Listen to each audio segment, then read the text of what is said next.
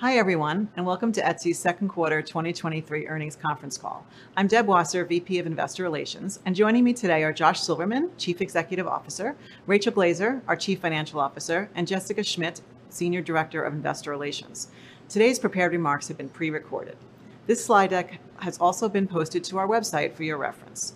Once we are finished with Josh and Rachel's presentations, we will transition to a live video webcast Q&A session.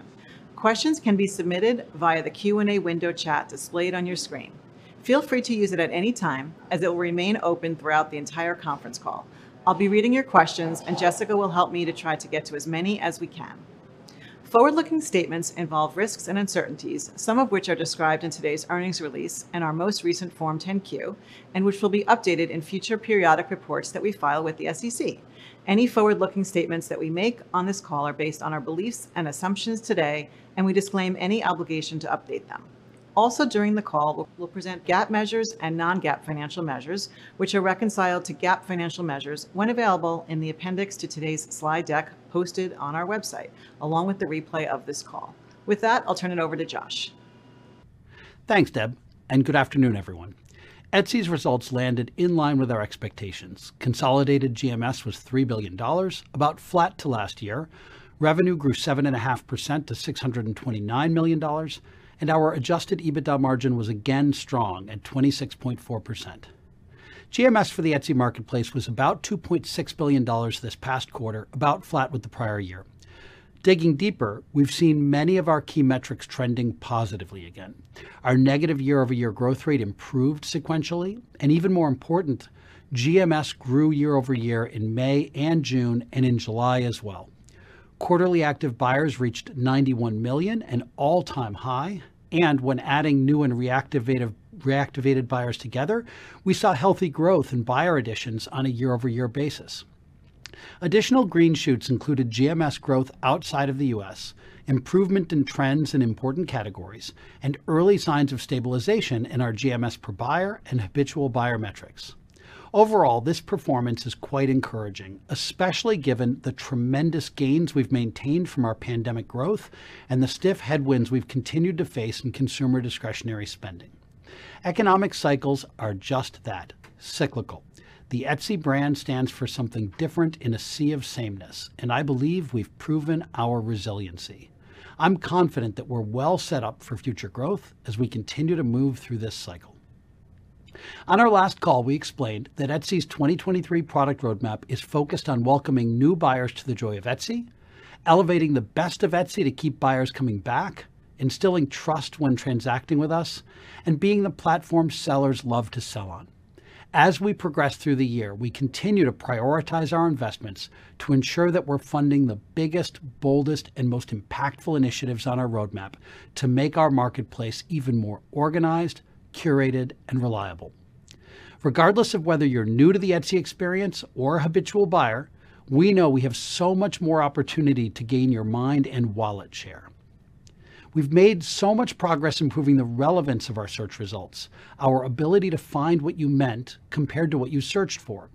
We've explained some examples of these search technologies in prior calls, which are featured in this slide. The next frontier is to better identify the quality of each listing, so that from this relevant result set, we bring the very best of Etsy to the top. Our data shows that high-quality listings attract a higher value buyer than our average listings, attract more repeat and habitual buyers, and most importantly, they often convert over two times better than other listings. We have a lot of opportunity here, and I couldn't be more excited about some of the progress we're already making, starting with our work in organization and curation. With over 115 million items for sale on Etsy and our average search result yielding well over a 1,000 listings, this incredible abundance continues to not only be one of Etsy's greatest strengths, but also one of our greatest challenges, and where we have so much potential. Our product teams are helping buyers more easily navigate the breadth and depth of our sellers' inventory, leveraging the latest AI advances to improve our discovery and inspiration experiences while surfacing the very best of Etsy. These latest technologies, combined with training, and guidance from our own talented team is making the superhuman possible in terms of organizing and curating at scale, which I believe can unlock an enormous amount of growth in the years to come. One great example over the past quarter, we've more than doubled the size of our Best of Etsy library, which is curated by expert merchandisers based on the visual appeal, uniqueness, and apparent craftsmanship of an item. We're now using this library to train our ML models to better predict the quality of items as perceived by humans. We're seeing encouraging results from our first iterations on these models, and I'm optimistic that this work will have a material impact, helping us to surface the best of Etsy in every search. Finding the good stuff also comes to light in two other second quarter product launches, as does our focus on highlighting home and living, style, and gifting purchase occasions. First, we launched a curated Shop the Look in home and living on our homepage, which drove higher conversion rate. Second, Buyer participation in our new Etsy wedding registry showed strong and steady growth from the May launch through the end of June. Not only has this initiative driven buzz for Etsy through earned and social media, about 14% of registry GMS has come from new buyers, and we're seeing higher than average order value from items purchased. Since the success of that launch, we've fast tracked our expansion to more categories, including a baby registry, which will be live this month. In addition to solving for a buyer's tastes and preferences, we're also working on several compelling initiatives to better highlight specific Etsy seller merchandise which fits an individual buyer's budget. We're starting to elevate great deals on Etsy, such as through prominent on site promotional merchandising on our homepage. And we're developing a new feature on the Etsy app which will help buyers find deals for items in which they've already shown an interest. There's no question this is a very promotional environment. So our team is pulling out all the stops to help Etsy sellers compete and win. Etsy's been on a journey to make shopping and selling in our marketplace more joyful and more reliable than ever before. We're doing this by focusing on quality, doubling down on enforcement, and up-leveling customer support. Specific to our trust and safety work, Advances in ML capabilities have enabled our enforcement models to detect an increasing number of policy violations, which, combined with human know how, is starting to have a meaningful impact on the buyer and seller experience. Since Etsy Purchase Protection was launched about a year ago, we've reduced the issue resolution time for cases by approximately 85%, dramatically streamlining the service experience on the rare occasion that something goes wrong demonstrating to buyers and sellers that we have their backs in these key moments. The opportunity now is to ensure that more of our customers know about this, which is why you'll see us embed even more purchase protection messaging in customer touchpoints. We've got a lot of conviction that we can increase both frequency and AOV as we build consumer confidence in Etsy. We're always focused on helping our sellers grow and thrive. Towards this end, we're investing in our Seller Growth Suite, a group of programs designed to give sellers personalized insights in the tools they need to grow their business in a sustainable way. One area I'm really excited about we're running tests of a new price discovery functionality utilizing buyer demand data to help sellers think about how to price their items and when or how they might best use promotions as part of their mix. Our recently launched Make an Offer program, currently focused on U.S. vintage sellers, is another example of our investments to help sellers price their items appropriately, an especially challenging task in a world where items don't have MSRPs. And as we improve the seller experience, this in turn enhances the buyer experience. As items on Etsy are priced appropriately, we facilitate better matches between our buyers and our sellers. During the second quarter, we held our annual Engineering Week, designed for our engineers to connect, share ideas, learn new skills and technologies. Of course, much of the focus was on the myriad ways we can continue to harness AI and ML technologies in almost every customer touchpoint, with the potential to further transform buyer facing experiences like enhancing search and recommendations, seller tools like streamlining the listing process and assisting with answer, answering customer queries, improving fraud detection and trust and safety models, etc. The opportunities are nearly endless. But all of this innovation also takes time and effort. and relies on our relatively small but mighty team of ML experts, talent that is obviously in high demand. Historically, all new ML models have been created by this team of highly specialized data scientists, and the full process of creating a new model, from cleaning and organizing the data to training and testing the model, then putting it into production, could take as long as four months. That's why we kicked off a major initiative over a year ago we call Democratizing ML, with the goal to streamline and automate much of this work so that virtually any Etsy engineer can deploy their own ML models in a matter of days instead of months. And I'm thrilled to report that we're starting to see the first prototypes from this effort come live now. For example, if you're on the Etsy team working on buyer recommendations, you can now use a drag and drop modeling tool to create a brand new recommendations module without needing our ML team to build that model for you. It's a great example of the kind of longer term infrastructure investments we've been making that we believe will pay very significant dividends over the medium term as we work to get even faster and more efficient as we scale. Turning to marketing, we've released a new creator collab with the award winning artist and entrepreneur John Legend featuring handcrafted home decor and wardrobe staples produced in partnership with female sellers from the Etsy Uplift Initiative and other underrepresented communities. To date, we've seen this collection deliver above average order value and strong awareness, engagement, and frequency. The fifth annual Etsy Design Awards has once again created wonderful buzz for Etsy, this year with the winners handpicked by Sarah Jessica Parker and Etsy's Dayna Isom Johnson and early indications are that our Etsy Has It campaigns in the US, UK, and Germany that emphasize home and living, style, and gifting are performing well in driving brand association for these purchase occasions. While GMS per buyer has shown early signs of stabilization, taking this metric to new heights is a top priority for us. With over a quarter of our GMS coming from buyers who purchased again within 14 days of their prior purchase, one way we can influence this metric is to bring buyers back to the platform faster for their next purchase.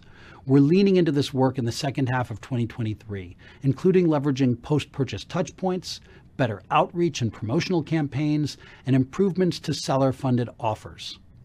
Given all Etsy has to offer, we're highly confident that we can make Etsy a place where buyers want to shop with us much more than our average of three purchase days and spend significantly more than $128 per year. Moving to our house of brands. Two weeks ago, we announced an agreement to sell our Brazil based handmade goods marketplace Elo7 to Enjoei, a Brazilian company which operates an online marketplace for clothes and furniture. Our House of Brands philosophy has been to operate standalone marketplaces that together accelerate value creation for each brand and Etsy Inc. We evaluate each company's performance on a case by case basis. And given Elo7's performance over the past two years, due in part to the unique macroeconomic conditions in Brazil, as well as their small scale, it became clear that we needed a different approach for that business. We considered various alternatives and determined that the best opportunity to sustain the marketplace and its thousands of sellers would be for Elo7 to join forces with a local, like minded marketplace. The transaction is expected to close shortly, and Rachel will review its financial implications in a moment. We remain committed to doing what is best for our remaining marketplaces and will invest with discipline in compelling long term growth plans that further our global scale and shared mission. The Depop team is starting to see very encouraging signs of success, transforming the business by narrowing their focus and improving operations to reignite growth. In the second quarter, Depop delivered both GMS and revenue growth on a year over year basis. US GMS growth accelerated by over 25 percentage points since the end of 2022, where we believe Depop is taking share. We believe this performance is a direct result of improvements in the customer experience and marketing efficiency, powered to a significant degree by Depop CEO Kruti Patel Goyal's more streamlined focus, organizational structure, and processes. Product development velocity has remained strong, and the Depop team has been leveraging deep expertise from the Etsy core marketplace to great effect. Some examples are shown on the slide, including new personalized buyer recommendations, greater search relevance, and new make an offer capabilities. Depop also expanded its performance marketing data feeds to additional listings, driving a strong increase in paid marketing contribution. Depop is building a playbook for community-driven marketing, such as branded events, pop-up shops, and influencer marketing. We're seeing really encouraging signs the business is recapturing its mojo with significant opportunity to scale and drive improved profitability over time. Although macroeconomic factors are pressuring consumer discretionary spend, Reverb has continued to outperform the musical instruments sector overall. Similar to Depop, Reverb has increased its product experiment velocity to more quickly deliver better buyer and seller experiences with its best quarter ever in terms of the number of product wins. Reverb's focus on affordability and helping musicians find good deals has continued. For example, we launched new offer and negotiation tools, making it easier for buyers to save money on a wide range of gear. Over the last few years, Etsy has gone from a period where we grew tremendously with so many tailwinds at our back to a period of stiff headwinds and uncertain macroeconomic conditions. While we're cautiously optimistic for the near term, the macroeconomic climate remains challenging, at least for the moment. Consumers continue to make very tough choices on where and how to spend their money, and we're fighting hard to help our sellers get their share. We're up for the challenge. We have an energized, world-class team who are all in on helping our sellers and Etsy grow. We couldn't be more proud that our already high employee engagement score increased 3% from last year and is now 6% above the industry benchmark. We're acting with focus, speed, and boldness in our work to reignite GMS growth in the second half of 2023 and beyond. In fact, you'll see us making some big moves so that Etsy is even more special and a better place to shop for the holidays this year. Building on our Etsy Has It theme, this year we're working to better connect our brand and on-site experiences to become your gifting accomplice. In other words, helping our buyers to be gifting heroes. Buyers will see some new AI-assisted ways to find crafted, quality gifts for the loved ones at great value, with even more confidence that these gifts will arrive on time. Our goal will be to help buyers gift better in 2023. We continue to believe that we're doing something truly important and different and are in the very early days of unpacking Etsy's enormous potential. Thank you for your time, and I'll now turn the call over to Rachel. Thanks, Josh, and thank you everyone for joining our second quarter earnings call. My commentary today will cover consolidated results for our house of brands, key drivers of performance, and Etsy marketplace standalone results where appropriate. Last quarter, I commented that one of the things I'm most proud of is Etsy's ability to navigate through choppy waters, and our second quarter performance further demonstrated the resiliency of our business, the benefit of our capital-light, highly profitable business model, and our team's strong execution. We delivered strong second quarter consolidated GMS of $3 billion, roughly flat year-over-year. Revenue increased 7.5% year-over-year to $629 million, and adjusted EBITDA was $166 million, with a healthy 26.4% adjusted EBITDA margin. We are pleased to have delivered strong profitability through this challenging business cycle while also investing in future growth. It's worth noting that our adjusted EBITDA has grown at a 43% CAGR since the second quarter of 2019. While year-over-year consolidated GMS growth remained negative in April, trends turned positive in May and June, driven primarily by strong Etsy marketplace growth in several of our international markets and continued growth in active buyers. FX headwinds softened to 20 basis points, down from 200 basis points in the first quarter. GMS for our three subsidiaries was largely flat in the second quarter, driven by a return to year-over-year GMS growth at Depop, which was offset by some softness at Reverb and Elo7. Our solid revenue growth can be attributed to continued growth in our marketplace revenue, which increased 3% year-over-year.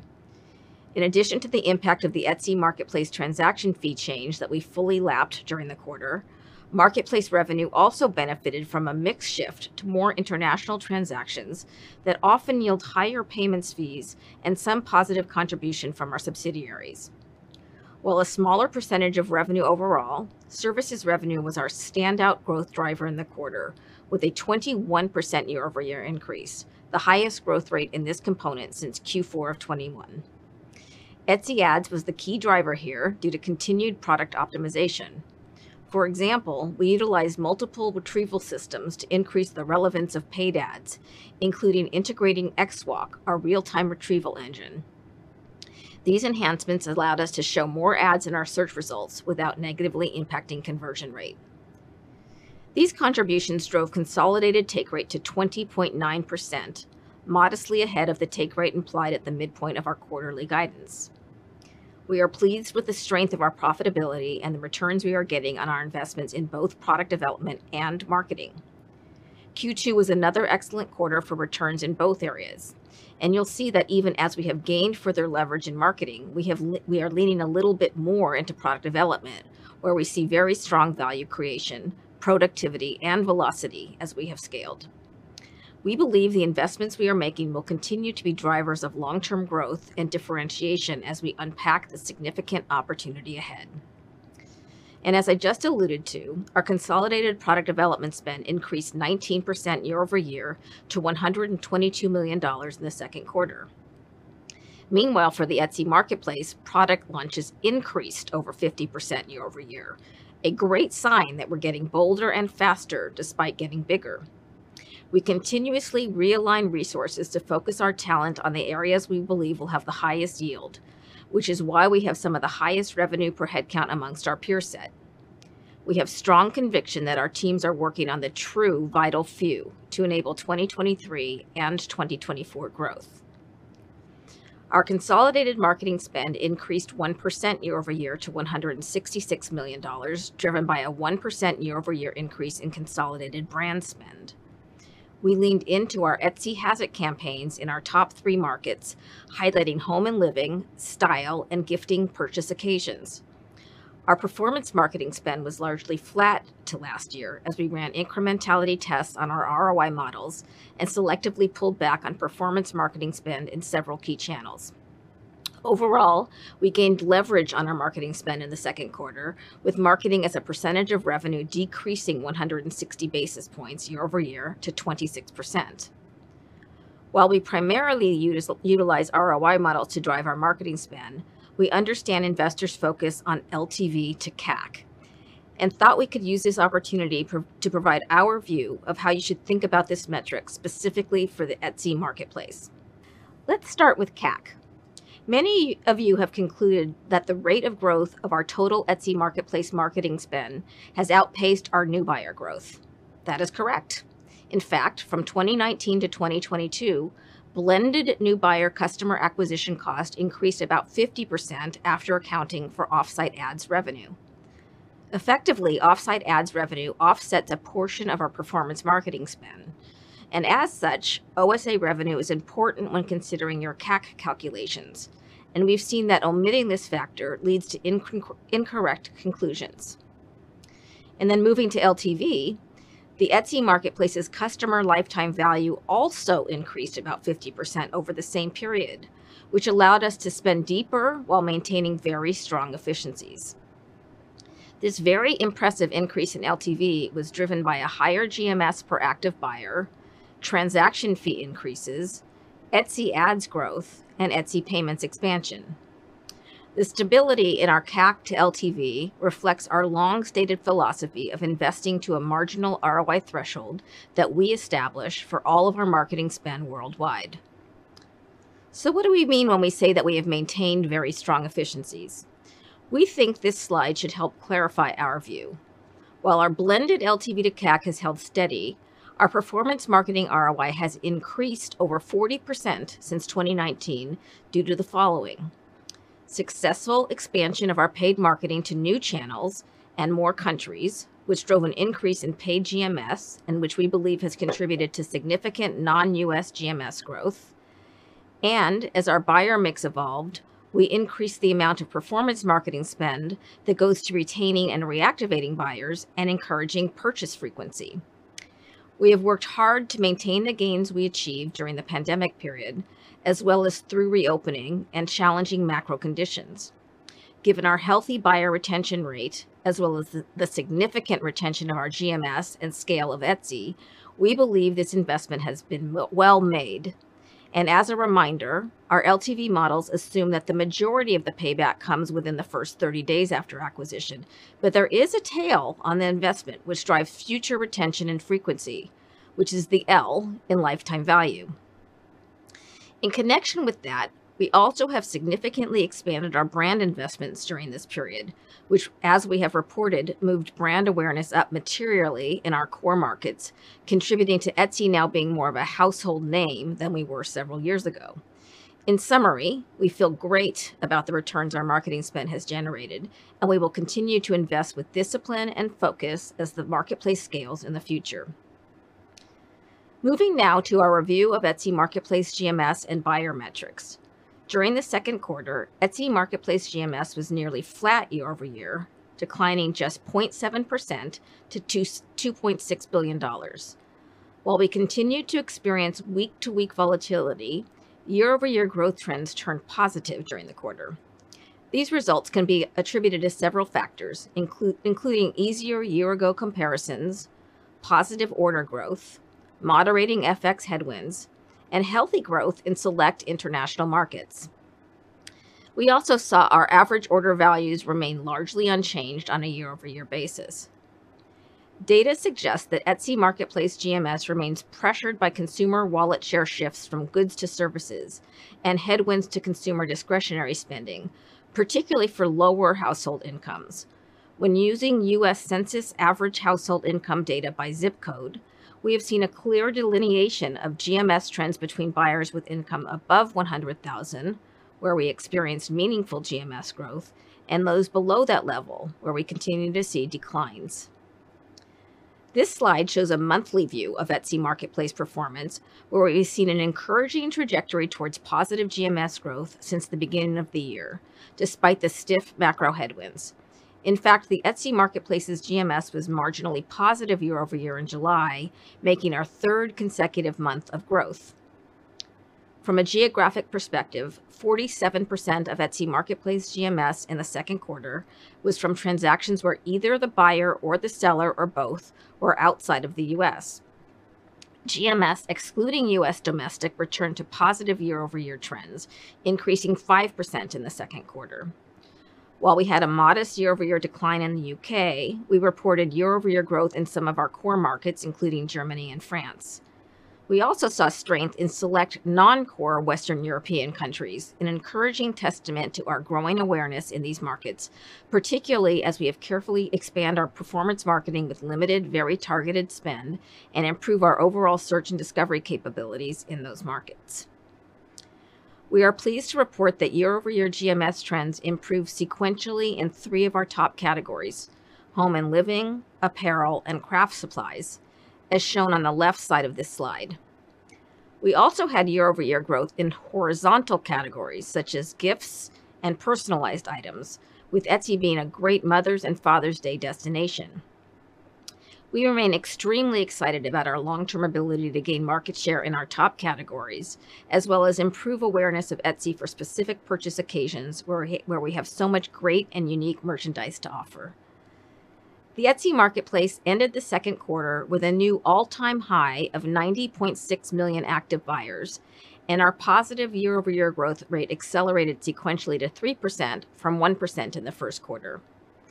Growth in our non US active buyers continued to outpace trends in the US, as the majority of our active buyers are still in the US. We also continue to see strength in active buyers who identify as men, which increased 8% year over year. While our GMS per active buyer on a trailing 12 month basis for the Etsy marketplace declined 6% year over year to $128 in the second quarter, we are seeing early signs of stabilization on a sequential basis, as you can see from the chart. Overall, our GMS per buyer has held up fairly well, up 28% since the second quarter of 2019, and we continue to maintain nearly all of our pandemic gains. We remain optimistic in our ability to once again inflect GMS per buyer over the long term, both in the US and internationally. We added 6 million new buyers in the second quarter, which is over 40% higher than the average number of new buyers we acquired on a quarterly basis in pre pandemic periods. We also saw the negative year over year new buyer trend moderate to 3% in the second quarter, compared to a 6% year over year decline in the first quarter. We reactivated nearly 6 million lapsed buyers, up 21% year over year. Overall, we've done a really good job of keep, keeping our active buyers engaged. In fact, our active buyers' retention rate on a trailing 12 month basis remained above pre COVID levels. On a quarterly basis, retention trends improved from both the prior year and prior quarter.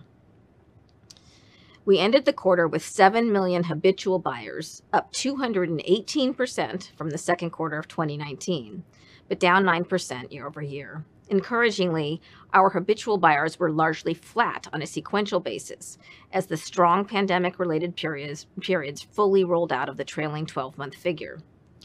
Germany, France, and several non core Western European markets experienced strong habitual buyer growth. We also saw a year over year increase in the number of habitual buyers who identify as men. Continuing the trend we previously reported, the vast majority of the year over year decline in habitual buyers can be attributed to buyers moving into the repeat purchase category, with very few of these buyers lapsing entirely. Strong performance in Western Europe also contributed to a 2% year over year increase in repeat buyers. Before moving to the balance sheet, we recorded a non cash impairment charge of $68 million to the long lived tangible and intangible assets related to ELO 7. This impairment charge was fully offset by tax benefits related to ELO 7, which netted to a neutral impact to our quarterly net income and earnings per share. As of June 30th, we had $1.2 billion in cash, cash equivalents, and short and long term investments. During the second quarter, we repurchased $39 million in stock under our $600 million May 2022 board authorized repurchase program, of which approximately $114 million remained available as of June 30th. On June 14th, the board authorized a new $1 billion share repurchase program. Our free cash flow this quarter was a healthy $128 million. We continued to convert nearly 90% of our adjusted EBITDA to free cash flow on a trailing 12 month basis as our marketplace operates with minimal cash requirements. Now, turning to our outlook. We expect to complete the ELO 7 divestiture shortly, so that business is only included in our guidance for half of the quarter. As a reminder, ELO 7 reported 70 million in GMS for all of 2022, so 0.5% of our consolidated total GMS. ELO 7 represented less than a 50 basis point headwind to our consolidated adjusted EBITDA margin last year. We currently estimate our third quarter 2023 consolidated GMS to be approximately 2.95 billion to 3.1 billion, about 3.03 billion at the midpoint, up slightly compared to last year. External factors we're keeping an eye on for the third quarter include those that could influence consumer discretionary spending, including wind down of previously high levels of consumer savings, potential negative impact from the resumption of student loan payments this fall, and discontinuation of child tax credits. On the plus side, we are reading all the same data you are about the potential for a soft landing for the US economy. So, given the continued uncertainty, we're forecasting the midpoint of our guidance to land with a slightly positive year over year performance, similar to what we delivered in July. We are forecasting revenue of 610 million to 645 million, up nearly 6% at the midpoint compared to the third quarter of last year. The implied take rate for the third quarter is down slightly sequentially, and please keep in mind that we sometimes see seasonal pressure on our fourth quarter take rate. We currently expect another very strong margin quarter for Q3 with an adjusted EBITDA margin of 27 to 28%. It's quite encouraging to be guiding to a slightly positive GMS at the midpoint of our guidance, with another sequential improvement in our GMS trend line currently anticipated for the third quarter. We aren't economists, so it's hard to predict how the macro environment fares from here. But as Josh highlighted, we have an impressive pipeline of product and marketing initiatives where we continue to see strong value creation and return on investment, and strongly believe we are on the right path to re-accelerate growth. Thank you all for your time today, and I will now turn the call back to Deb to take your questions.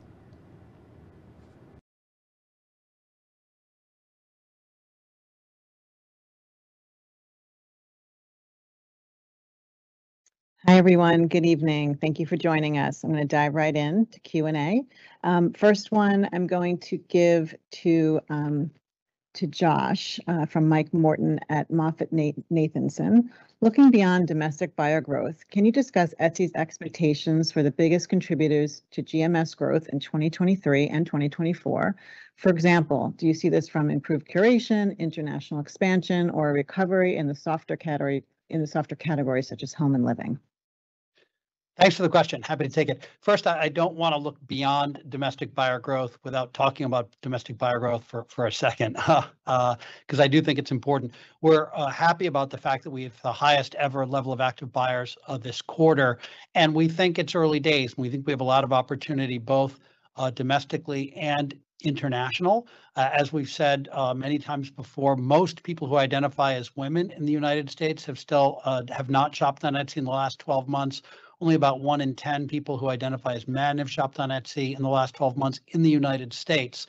Um, and so we think there continues to be a big opportunity to um, to continue to grow active buyers in the United States, both new buyers and reactivating that you know pool of 100 million lapsed buyers. And we saw great evidence of that um, in in this quarter. And as you say, there is a very big opportunity for Etsy to grow uh, internationally. And we're seeing very promising signs of that again this quarter. So Etsy uh, just began to buy Google PLAs in markets uh, outside of the US, uh, outside of the UK, Germany, and our core markets, um, you know, recently and we're seeing that we're able to do that in an ROI positive way immediately. You know, the Etsy site is translated into many languages, and it turns out there's demand for Etsy products in many parts of Western Europe, uh, for example. And so we're able to grow in a pretty cost-efficient way in those markets, and those markets collectively uh, can be very big. You know, can have the GDP of the United States, for example, the 15 markets beyond our core uh, have uh, a population that's even larger than than the U.S. and GDP uh, equal to the U.S. So we're very encouraged by that.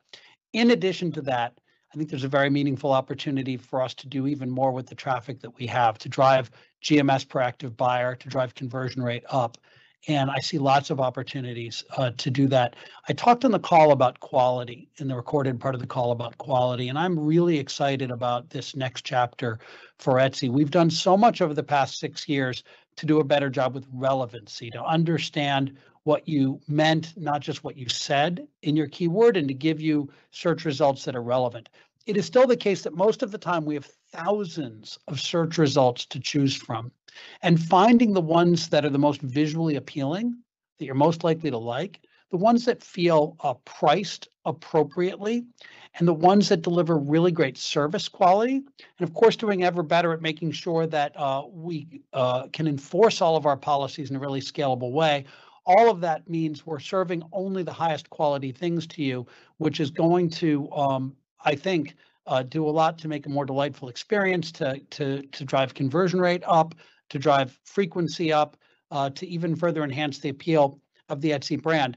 I talked in the recorded part about pricing and the tools that we have to do to help our sellers come up with the right price. I think that's another example of where we can um, where we can really help uh, to to improve the conversion rate of the site and make our sellers be more successful. And then things like promotions. Uh, we're, we're, investing even more in tooling to help sellers run the right promotions at the right time in the right way. Uh, that's more important now than ever. We want to make sure that our sellers can compete and win. If you go look at the homepage of Etsy right now, you're going to see some big bold banners around items that are, uh, you know, running promotions right now. Uh, that's new. We haven't done something that bold uh, in the past. I think it's appropriate and fitting with the times. I think there's a lot of levers we can pull that will continue to drive um, drive conversion rate, drive the quality of the experience. Uh, one more that I would want to talk about is uh, curation. When you look at the Etsy search results page right now, you'll often see many variants of of the same thing, many similar versions of the same thing. We can do a better job of organizing those and collapsing those into, uh, you know, a set of things that are that are different uh, and showing you just the very best of each of a set of very different items. And I think that can also do a lot to drive conversion rate, perception of quality, and a better customer experience in time. So uh, I'm really excited about our roadmap, and we've got a lot underway right now that I think can um, can really help to even further improve and differentiate Etsy. Okay, great. Thanks, Josh. Um, next one is from Laura Champine at Loop. I'm going to give this one to Rachel. What do you expect to be the ceiling on total take rate now that ELO 7 is being divested and the rate seems to be naturally climbing on an organic basis? Hi, Laura. Thank you for the question. Um, you know, we've we've never said anything about a ceiling on take rate. But you're right. We have actually been able to improve take rate almost every single year since um, this management team has been in place.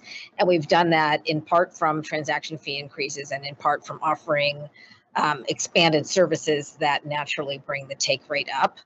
Um, Etsy Ads, for instance, was not even a new service in the past couple of years or a transaction fee increase. It was just a continuation of optimization of that particular product where we keep making the search results better on um, a sponsored ad, which increases click through rate and therefore increases our ability to drive um, incremental revenue. Um, so uh, we haven't fixed a price on, you know, a, a ceiling on on uh, take rate, and I, I'm not going to do so here. I will say we are neither the highest take rate for marketplaces nor the lowest take rate for marketplaces, and we really always stick to our credo of a fair exchange of value. So where we see there are products or needs or services that will benefit our sellers and we can provide a service that will or a product that will benefit them, we will charge a fair fee for that. And we feel that all boats will rise in that scenario. Um, and we see lots of opportunities to do so. Thank you, Rachel. All right, I'm going to move to the next one from Tom Forte at DA Davidson, and this is going to be for Josh. Can you provide an update uh, on your M&A strategy and why was it the right time to divest Elo 7? Um, we've had quite a few questions about that and also related to our House of Brands uh, strategy going forward. Um, I think we'll just, I'll end the question there. And if you can just address those kind of two factors of it would be great. Thanks, Josh. Sure. So we look at each of our acquisitions on a standalone basis and, you know, we have a thesis. And so we bought Elo 7 with a thesis, which is that when coming out of the pandemic, we would see real tailwinds to Elo 7's growth. Elo 7's merchandise centers a lot around events and activities that happen offline, things like birthday parties, quinceañeras, weddings, et cetera. And um, it's now been two years since we've come through the pandemic, and we've not seen the growth rates that we've expected uh, from the Elo 7 business. I think it's a good team doing good work, um, but they've faced quite a lot of headwinds. And uh, so the thesis hasn't played out. We haven't seen uh, what we've expected, and we thought that this is the time to call it. Um, and I think that's part of uh, taking risks. We're prepared to take calculated risks, thoughtful risks as a business, but we also want to be clear eyed and call it when we see it, acknowledge when it didn't work out, um, and move on. We're you know really excited about the opportunities in our core. Uh, we're seeing great progress. Depop is doing fantastic things. Reverb, you know, we think continues to gain share in its industry, and we want to keep our focus. Um, and uh, so that, that's what we're going to do. Okay, great. Thank you. Um, I'm going to give this next one to um, to Josh. Hold on a second. Me one second. Okay, actually for Rachel on a couple of guidance questions. Um, the high, this is from Lee Horowitz at Deutsche Bank. The high end of guidance suggests quarter over quarter growth um, of 40 basis points. In the past, back to school demand has supported growth in the low to mid single digit range. Why is it that you are no longer replicating past seasonality? Um, is it the continued pressure from the macro environment? So thank you for the question. We um, let's talk about the, what's implied in the guidance that we gave. The the um, midpoint of the guidance is about 0.7 percent um, growth, 0.5 percent growth rather, and that implies that the conditions that we have seen um, uh, today, as far as macro headwinds, remain roughly the same. They don't get better, they don't get worse. At the high end of the guidance, we would assume that macro uh, headwinds um, improve so that we um, are able to hit the high end of the range. And the low end of the range, we would say that they would slightly wor- worsen. It's still a very volatile market. We don't actually, um, uh, you know, have our crystal ball to say will get more or less um, volatile. Uh, so we do the the guidance does imply that August and um, September are sequentially a little bit worse than than July.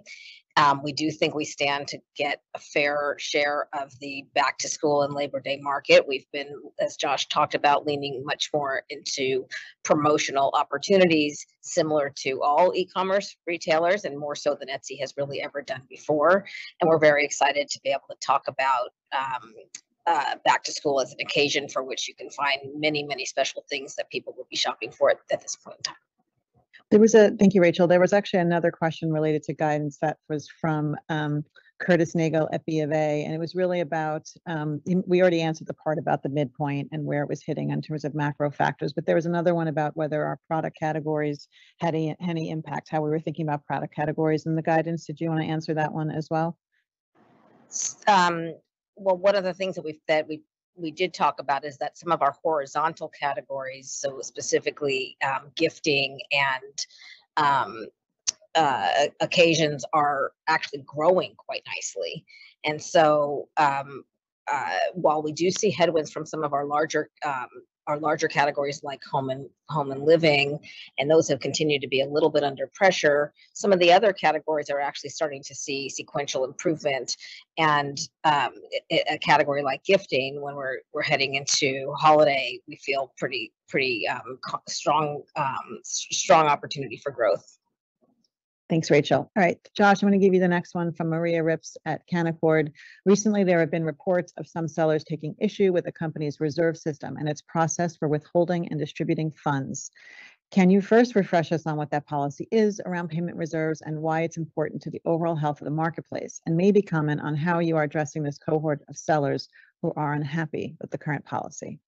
Yeah, thanks for the question. Um, so Etsy has an unusually generous payment policy relative to most marketplaces, and that historically, uh, when a buyer buys an item, 100% of that money is transferred to the seller right away. We take it on faith that the seller is going to ship the item to the buyer. And you know, the good news is the vast majority of the time that happens. But things do go wrong, and sometimes, for example, sellers' sales really ramp faster than they can deliver on, and uh, thing, things go wrong. And Etsy, of course, steps in to the gap in those times to make sure that the buyer is held whole so that the, the Etsy brand is a, a great brand and other sellers' reputations are not hurt by that. So it's really important for the overall health of the marketplace that um, we can always stand behind every single sale and buyers have a lot of confidence that um, Etsy will always have their back. As part of that, then in 2021, we uh, introduced a payment reserve where a very small number of sellers that are high risk perceived to be high risk, predicted to be high risk, we withhold um, some of the payment uh, from from those sellers. And um, you know, we continue to iterate, we continue to learn on that program. How do we make the models more precise? How do we withhold the, the smallest amount that we need to? And how do we communicate better uh, with sellers about what the thresholds are, why they're in that program and not? And so, you know, we just announced yesterday some improvements and um, being uh, even clearer with sellers about why they're in the program. We announced actually we're going to be um, reducing uh, the amount we're holding uh, from from the vast majority of sellers.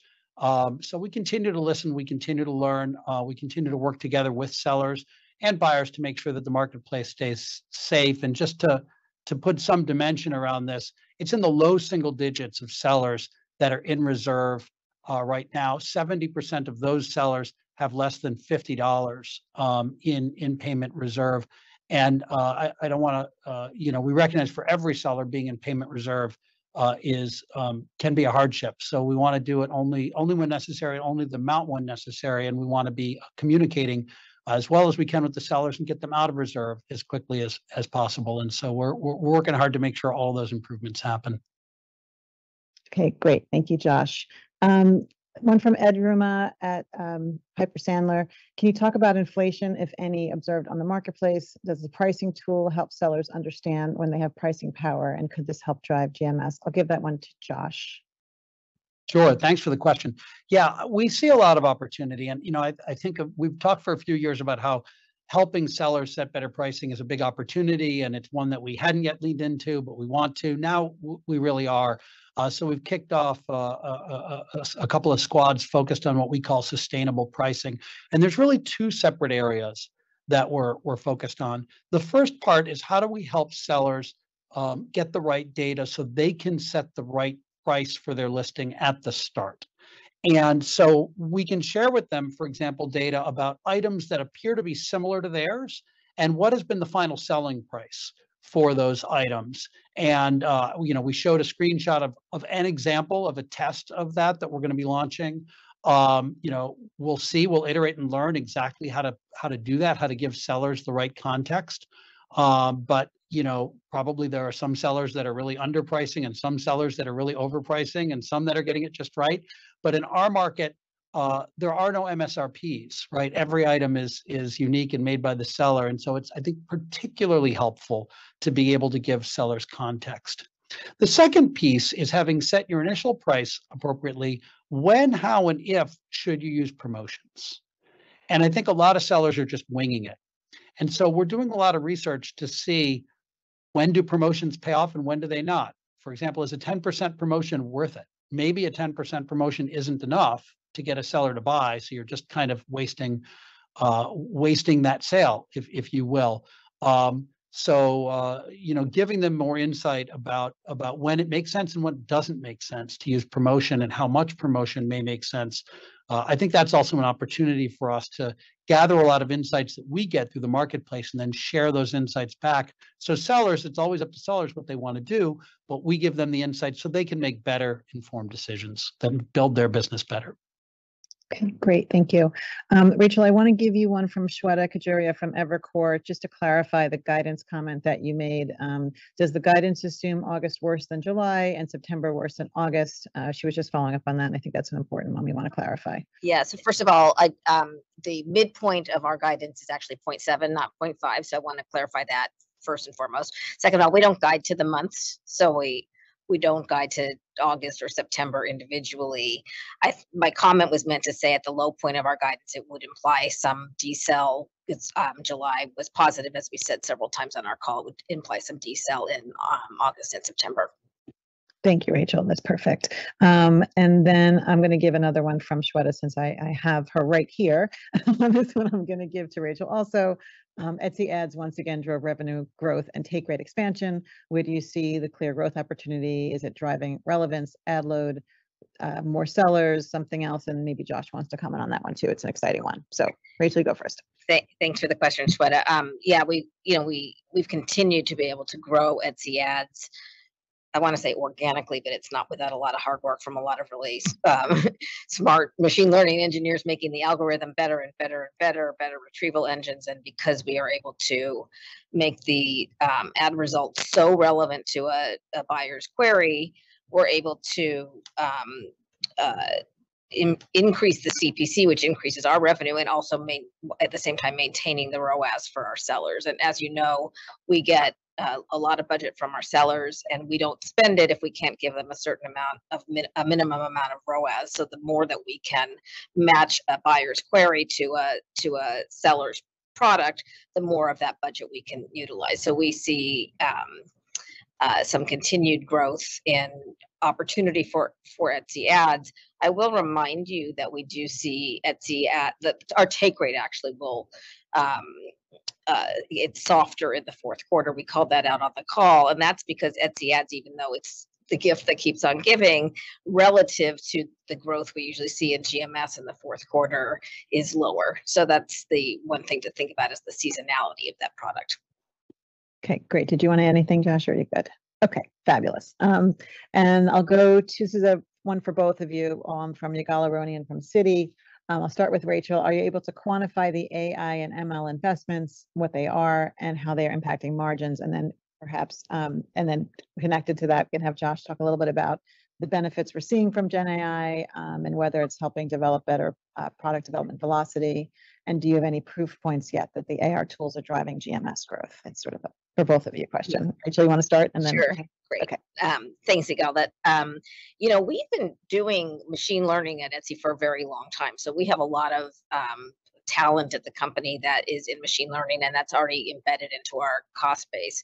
And one of the things that we are focused on is doing what Josh described as democratizing ML so that many people throughout the company can leverage the, the, the suite of tools uh, for machine learning and AI and do their own um, leverage that capability and that technology themselves without having to sort of um, ask for that service from a, from a separate group. So that means that our entire installed base of of engineers and, and maybe even others like people in my finance organization will be able to really leverage the capabilities there without having to hire armies of people to go do machine learning for us.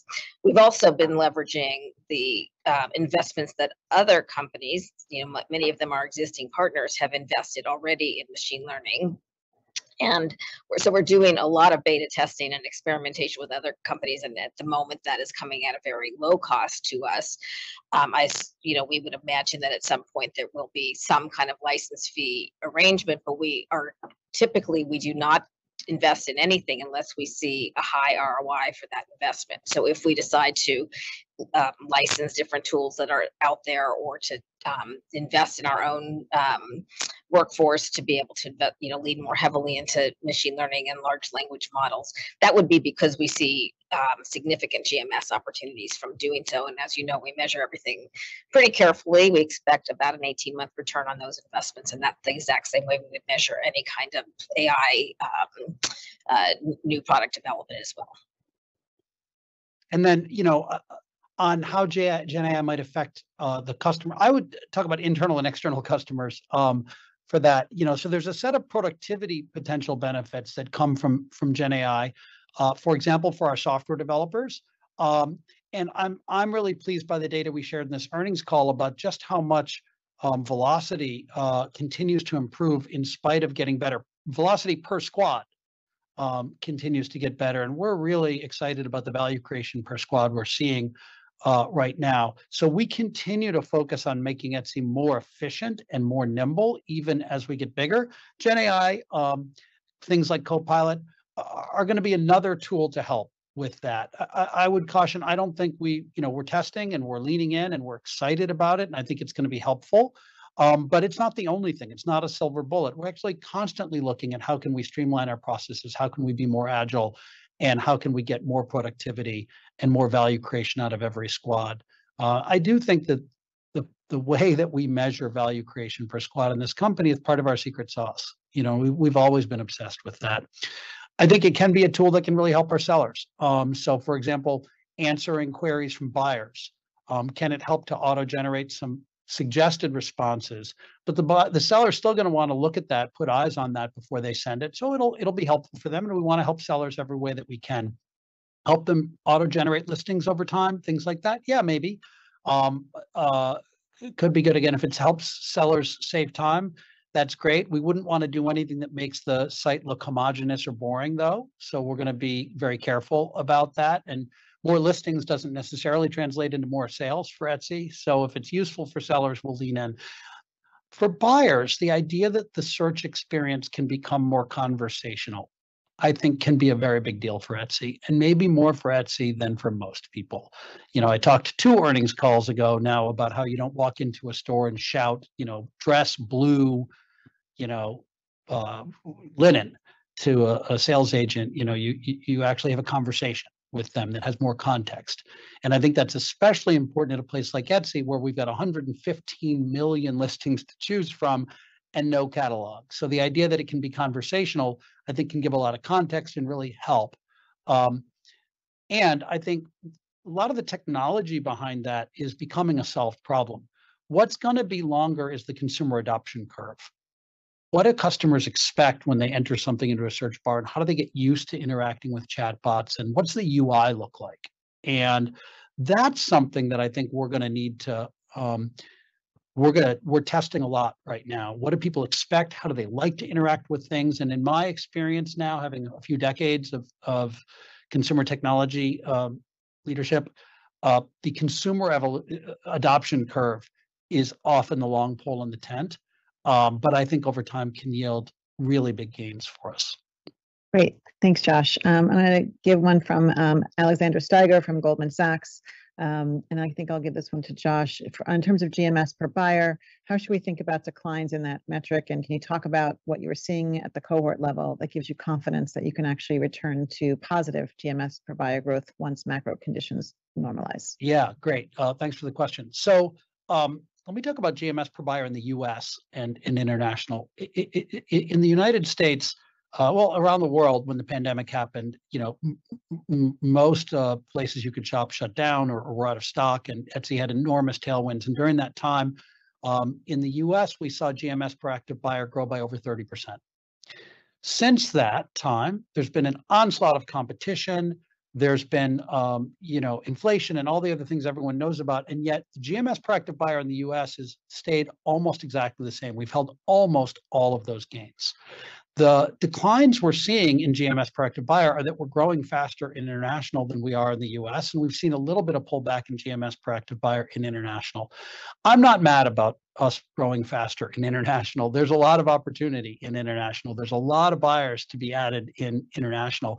And the fact that we've done such a good job maintaining the GMS per active buyer in the US, in spite of these headwinds, in spite of all the new competition, uh, says, wow, people came to Etsy and they loved it. And it was something really different. And now, with a lot fewer dollars to spend and a lot more places to spend it, they are continuing to come back and spend in roughly the same amounts today as they were back then. As a platform from which to drive further growth, I take a lot of uh, optimism, excitement, confidence from that. Um, I talked at, I think, the first question about all the things we think we can do to grow and, and drive even more uh, from there.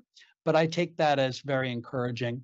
You know, Rachel talked in the call, in her part of the call, about the difference we're seeing between households over 100,000 and households under 100,000. And we see this not just in Etsy results, but you know, all around. That it does seem like for households under 100,000, they're just under enormous pressure right now, and having to make very, very difficult trade-offs in life. And if it's not something that's absolutely essential, um, then you know people are having a hard time uh, uh, prioritizing that, and we may be feeling some of that. Um, we're still getting a pretty good amount of GMS per active buyer from people under 100,000, considering uh, the times we're in. But I would say cycles are cycles, and now being you know over 50, having lived through a few cycles myself, cycles are that they come and they go, um, and we are in a tougher part of the cycle. And at a time we're in a tougher part of the cycle, and we are still maintaining the GMS gains of the pandemic and putting up, you know, EBITDA margins in the core of, you know, 30%, uh, you know, uh, feels like a pretty good business if this is uh, what bad times look like. And I, I'm very optimistic that there's much better times to come. Great, thanks, Josh. I'm going to just slip in one more for Rachel from Nick Jones at JMP Securities. The press release indicated there will be more investments in non-core markets and performance marketing in particular. How are you thinking about the pace at which Etsy can capture share in Europe? Can success in North America and UK help accelerate the pace at which you can win active buyers in the European rest of Europe? I really, um, we're super excited about what's going on internationally. And um, what we said on the call was that we've seen growth um, in non US markets up um, 5%. And we've been able to invest profitably in um, our core markets with performance marketing and with in the UK and Germany with brand marketing as well. But we've also been investing with performance marketing in our non-core markets. And we're seeing this lovely um, uh, yield from that from that spend where we're we're getting uh, lots of visits in GMS coming from some of these non-core, especially Western European um, markets. Um, so look, we'll stay tuned for that. We'll talk. We'll talk more about it. It's um, a non non-human intervention kind of thing. So we're able to spend there with a fairly light lift and with good ROI on um, our our investment. Okay, great. Thank you, Rachel. I think we went over by a few minutes, so we're going to end it there. Thank you all for your time and attention, and we'll talk to you very soon.